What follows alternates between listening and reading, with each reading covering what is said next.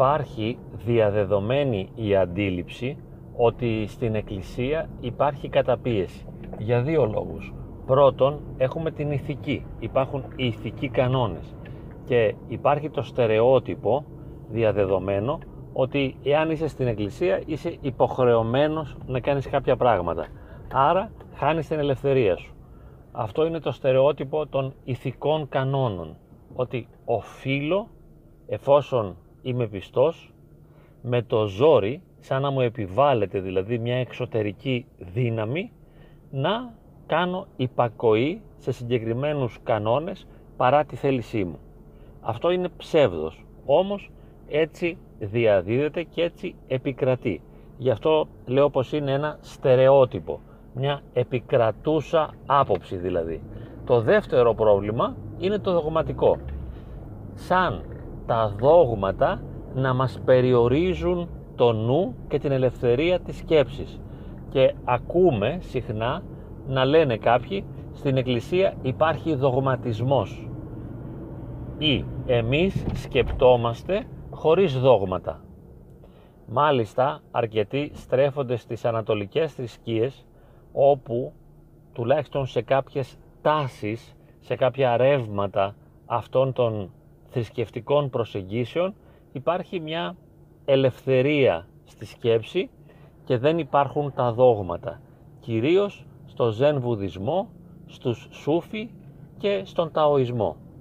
Εκεί υπάρχει μια μεγαλύτερη ελευθερία. Αυτή η ελευθερία είναι και πάλι ψευδής.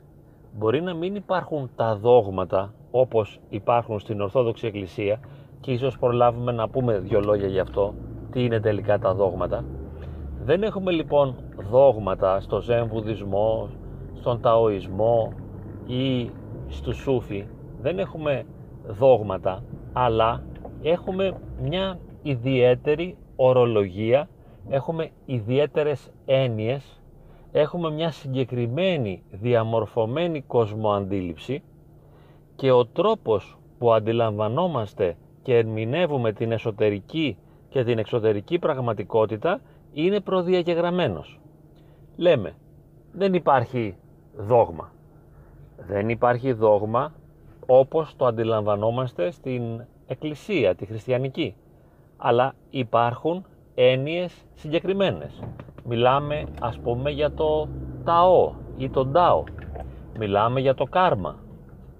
Δηλαδή, τι σημαίνει ότι αυτό δεν είναι δόγμα; Ή ας πούμε υπάρχει θρησκευτική προσέγγιση από την άλλη μεριά που να μην έχει ηθικές προκλήσεις; Ποια θρησκεία, ποια θρησκευτική προσέγγιση, ποια πνευματική προσέγγιση ή ακόμη και ποια φιλοσοφική προσέγγιση σου αφήνει μια ελευθεριότητα ώστε να κάνεις ό,τι σου έρχεται έτσι όπως σου έρχεται; Δεν υπάρχει ελευθεριότητα.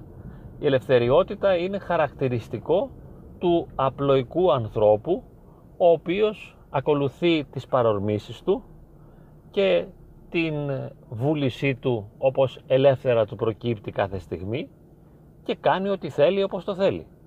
Αλλά αυτό δεν τον οδηγεί πουθενά. Στις πνευματικές προσεγγίσεις λοιπόν έχουμε αυστηρή ηθική εάν θέλουμε να προχωρήσουμε και αν θέλουμε να ανεβούμε κάποια στάδια πνευματικά, αν θέλουμε για παράδειγμα να φτάσουμε στο φωτισμό, εάν θέλουμε να φτάσουμε ε, στην απάθεια, εάν θέλουμε να φτάσουμε σε βαθιά επίπεδα διαλογισμού. Αυτά δεν μπορούν να γίνουν πρόχειρα, ούτε επειδή κάποιος το αποφάσισε ή το επέλεξε και το θέλησε θα του δωρηθεί έτσι από το πουθενά. Θα χρειαστεί να μπει σε μια ασκητική και είπαμε θα υιοθετήσει μια ορολογία και έννοιες και μια κοσμοθεωρία την οποία θα μπορούσαμε να παραλληλήσουμε με την δογματική. Για παράδειγμα στον σουφισμό υπάρχει προσωπικός Θεός τον οποίο αγαπώ και με τον οποίο έρχομαι σε έντονη ζωντανή ερωτική σχέση. Ενώ Στο Ζεν Βουδισμό δεν υπάρχει προσωπικός Θεός. Είναι αυτό που λέμε ότι δεν υπάρχει διαφορετικότητα, δεν υπάρχει δηλαδή διαφορά μεταξύ κτιστού και ακτίστου. Δηλαδή δημιουργός και δημιούργημα είναι ένα και το αυτό. Οπότε ο Θεός είναι το ίδιο το είναι. Είναι το είναι αυτό καθεαυτό. Λοιπόν, πρέπει να το προσέξουμε λίγο αυτό το σημείο επειδή πολλοί θέλουμε να απελευθερωθούμε από την ηθική διδασκαλία της Εκκλησίας και από τη δογματική της για να συναντήσουμε και να βιώσουμε μια ελευθερία η οποία όμως στην πραγματικότητα δεν είναι ελευθερία. Είναι ένας άλλος παράλληλος τρόπος κοσμοαντίληψης. Είναι μια άλλη κοσμοθεωρητική σύλληψη και με εναλλακτικές προτάσεις νηπτικές, ασκητικές, οι οποίες παρομοιάζουν αλλά είναι διαφορετικές. Το ίδιο βέβαια συμβαίνει και στην αρχαία φιλοσοφία. Αν πάρουμε για, για παράδειγμα τον ε, Επίκουρο, τον Πλούταρχο, τον Αριστοτέλη, δεν υπάρχει εκεί πάλι μια ελευθεριότητα, κάνε ό,τι θέλεις. Απλά το αγαθό, το καλό, το σωστό, το πρέπον μπορεί να ονοματίζονται με διαφορετικό τρόπο ή ακόμη και ο Θεός. Εγώ αυτό που ήθελα να διασαφηνίσω σήμερα είναι ότι κάθε χώρος πνευματικός έχει σε εισαγωγικά τη δική του ηθική και τη δική του δογματική. Και θα πρέπει να δούμε και τη δογματική της Εκκλησίας όχι σαν ένα καπέλωμα της διάνοιάς μας. Δεν έρχεται δηλαδή να πνίξει την ελευθερία του νου η δογματική της Εκκλησίας αλλά έρχεται να μας αποκαλύψει πώς έχουν τα πράγματα και κυρίως το θέμα της τριαδολογίας. Έρχεται δηλαδή η δογματική κυρίως και κατεξοχή να μας πει ότι υπάρχει ο Θεός Πατήρ, ο Θεός Υιός και ο Θεός Άγιο Πνεύμα. Όσο δύσκολο και αν είναι να το κατανοήσουμε αυτό και να το αποδεχτούμε, είναι ένας τρόπος θέασης των πνευματικών πραγμάτων εκκλησιαστικός, χριστιανικός. Θα μου πείτε, μα εμένα με πνίγει αυτό, εμένα με σφίγγει. Σε πνίγει, σε σφίγγει, διαμαρτύρεσαι, διότι δεν το καταλαβαίνεις. Δεν ξέρεις τι σημαίνει αυτό. Τι σημαίνει τριαδικότητα. Τι σημαίνει ότι ο Υιός είναι ομοούσιος με τον Πατέρα. Ότι η τριάδα είναι ομοούσιος και αδιέρετος Δηλαδή έχουν κάποιο νόημα που αν κάποιος θέλει να το μελετήσει και αν θέλει να εμβαθύνει θα καταλάβει ότι αυτά έχουν όχι μόνο μεγάλη σημασία για να κατανοήσουμε την αλήθεια αλλά επιδρούν πάνω στην προσωπική μας ασκητική πορεία σε αυτό που λέμε κάθαρση, φωτισμός, καταχάριν θέωση επηρεάζουν την προσωπική μας ζωή. Δεν σημαίνει ότι οι άλλες κοσμοθεωρητικές πνευματικές αντιλήψεις και ερμηνείες δεν έχουν τις δικές τους δογματικές πού υπάρχει απόλυτη ελευθερία; Αν πούμε για παράδειγμα στο ζεν βουδισμό ότι δεν υπάρχει προσωπικός Θεός αυτή η διατύπωση είναι περιοριστική. Έτσι δεν είναι; Δεν είναι απόλυτα μια απόλυτη ελευθερία του νου. Σου λέει ότι δεν υπάρχει προσωπικός Θεός. Αλλά όλο αυτό που είναι είναι η θεότητα ίδια. Με την ουσία της ας πούμε. Και εσύ θα πρέπει να αποδεσμευτείς από τα πάθη από τις προσκολήσεις και τις εξαρτήσεις που έχεις προς αυτόν τον κόσμο ώστε να απελευθερωθείς και να είσαι ελεύθερος δηλαδή να καταργηθεί το ίδιο το εγώ να μην έχεις ένα εγώ το οποίο σε προσδιορίζει τι είναι αυτά; Δεν είναι μια μορφή δογματικής; Το να ισχυριστώ ότι το ίδιο το εγώ είναι αυτό που με περιορίζει, ότι το εγώ είναι αυτό που με συνθλίβει, το εγώ είναι ένα πρόβλημα στην προσωπική μου ζωή; Πού είναι αυτή η απόλυτη ελευθερία για την οποία κάποιοι θα μπορούσαν να μιλήσουν; Δεν υπάρχει εδώ πέρα απόλυτη ελευθερία. Υπάρχει ένας συγκεκριμένος τρόπος σκέψης. Και αν θέλεις να προχωρήσεις σε ένα δρόμο, οφείλεις να ακολουθήσεις και τις έννοιες, τις ορολογίες, το σκεπτικό, αλλά και την προτινόμενη ασκητική. Αλλιώς δεν θα κάνεις βήματα. Ακόμη και αυτοί που λένε ότι υπάρχουν, για παράδειγμα, πολλοί τρόποι για να περάσεις απέναντι, σαν να είναι η όχθη ενός ποταμού και εγώ είμαι στη μία όχθη και μπορώ να πάρω κάποια βάρκα για να περάσω απέναντι. Το απέναντι είναι το επέκεινα. Φεύγω από το ενθαδικό, από αυτό που είναι ο φυσικός κόσμος και πηγαίνω σε αυτό που είναι το όντως αληθινό. Ας χρησιμοποιήσουμε τώρα μια τέτοια ορολογία, έτσι. Και λένε μερικοί, υπάρχουν πολλές βάρκες για να μπεις μέσα και να πας απέναντι. Και θυμάμαι που έλεγε ένας πνευματικός δάσκαλος, πολλές βάρκες υπάρχουν, αλλά δεν μπορείς να πατάς σε δυο ή σε τρεις ταυτόχρονα. Θα πέσει κάτω και θα πνιγείς.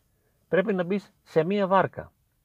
Και η κάθε βάρκα έχει τη δική της κοσμοθεωρία. Έχει τις δικές της έννοιες. Έχει τη δική της κοσμοαντίληψη. Δίνει τις δικές της ερμηνείες. Έτσι, ως Ορθόδοξοι, δεν χρειάζεται να νιώθουμε μειονεκτικά επειδή εμείς ε, έχουμε μια θρησκεία ή ακόμα καλύτερα ζούμε στην Εκκλησία όπου εκεί η αλήθεια εκφράζεται δογματικά. Και οι άλλοι δόγματα έχουν με το δικό τους τρόπο. Δεν χρειάζεται να νιώθουμε ότι εμείς καλουποθήκαμε, ότι χάσαμε την ελευθερία μας, ότι μπλέξαμε κάπου. Είναι μια ελεύθερη επιλογή που κάνουμε να προσκοληθούμε στο Χριστό, να δεχτούμε τις αλήθειες της Εκκλησίας και τις διδασκαλίες της Εκκλησίας, ελεύθερα τις αποδεχόμαστε και βλέπουμε ότι λειτουργούν μέσα μας. Γι' αυτό και συνεχίζουμε. Επειδή λειτουργούν. Δεν είμαστε χαζοί, δεν ακολουθούμε κάτι που δεν έχει ένα πρακτικό βιωματικό αντίκτυπο στην καθημερινότητά μας. Ακολουθούμε κάτι που νιώθουμε ότι είναι ζωντανό, που νιώθουμε ότι αληθεύει, επαληθεύεται στην καθημερινότητα η αλήθεια της Εκκλησίας. Και αυτό το ζει κάθε ένας από εμά.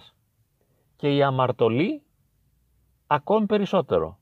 Και αμαρτωλή εννοούμε αυτούς οι οποίοι κάνουν ό,τι θέλουν και δεν ακολουθούν τον νόμο σε εισαγωγικά. Το νόμο της αγάπης του Θεού, τις εντολές. Κάνω ό,τι θέλω. Κάνω ό,τι θέλεις. Γιατί σου απαγόρεψε κανείς να κάνεις ό,τι θέλεις; Πώς μπορούμε να πούμε ότι ένας άνθρωπος μέσα στην εκκλησία είναι πιο καλουπωμένος από έναν άνθρωπο που είναι στο βουδισμό ή πιστεύει στο ταό ή είναι σούφι ή είναι ένας φιλόσοφος ή τέλος πάντων είναι ένας απλός άνθρωπος που δεν δέχεται κανέναν. Στο κάτω-κάτω υπάρχει μεγαλύτερος προσδιορισμός, μεγαλύτερη εχμαλωσία από την εχμαλωσία που μας επιβάλλει ο ίδιος μας ο εαυτός. Τα πάθη, οι ανάγκες, οι παρορμήσεις και οι αδυναμίες μας δεν είναι εχμαλωσία φοβερή. Πού είναι λοιπόν η ελευθερία μας; Έτσι, ως πιστοί, ως χριστιανοί, το λέμε και πάλι και καταλήγουμε, νιώθουμε άνετα, νιώθουμε ελεύθερα και μπορούμε να κάνουμε ό,τι θέλουμε κάθε στιγμή. Αλλά έχουμε συνειδητοποιήσει βιωματικά ότι δεν μας συμφέρει. Κάθε στιγμή μπορούμε να αρνηθούμε το Χριστό και πολλοί από εμάς το κάνουμε. Αλλά ξέρουμε ότι δεν μας συμφέρει. Κάθε στιγμή μπορούμε να αρνηθούμε τη δογματική της Εκκλησίας ή τις νηπτικές ασκητικές της προτάσεις. Αλλά γνωρίζουμε ότι δεν μας συμφέρει. Αλλά αν θέλουμε το κάνουμε. Κανείς δεν έχετε να μας επιβάλλει μια αλήθεια. Ούτε ο ίδιος ο Θεός, που όπως έχουμε πει και άλλες φορές, ως απόλυτη αγάπη και ελευθερία, είναι παρόν δια της απουσίας Του. Δεν έρχεται να γίνει παρόν εκεί ασφιχτικά να μας ελέγξει σε τίποτα και δεν δεχόμαστε από κανέναν έλεγχο. Λέμε όμως ότι συνέβη εμείς μέσα στην Εκκλησία να αληθεύουμε ή στο βαθμό που μένουμε ζωντανά μέσα στην Εκκλησία και είμαστε ζωντανά μέλη της Εκκλησίας να αναστενόμαστε ή να χαριτωνόμαστε ή να ευδαιμονούμε ή να γινόμαστε χαριτωμένοι, να έχουμε χαρά βαθιά εσωτερική στην ψυχή μας. Και γι' αυτό το λόγο είμαστε. Απόλυτα ελεύθεροι, χωρίς κανένα καλούπι, χωρίς τίποτα να μας δεσμεύει, χωρίς κανένα αφεντικό στο κεφάλι μας, απλά έχουμε το δικαίωμα και τη δυνατότητα, αν θέλουμε και στο βαθμό που το θέλουμε, να κάνουμε ελεύθερη υπακοή στο θέλημα του Θεού, να του προσφέρουμε δηλαδή την ελευθερία των πράξεών μας και να κάνουμε αυτό που εκείνος θέλει, αυτή είναι μια πράξη ελευθερίας. Σου προσφέρω την ελευθερία των επιλογών μου και κάνω υπακοή. Σου χαρίζω την ελευθερία των επιλογών, συνειδητά. Και σου χαρίζω επίσης και την ελευθερία του νου, την ελευθερία της σκέψης, την ελευθερία της διάνοιας. Σου την προσφέρω και αυτήν, στην κάνω δώρο.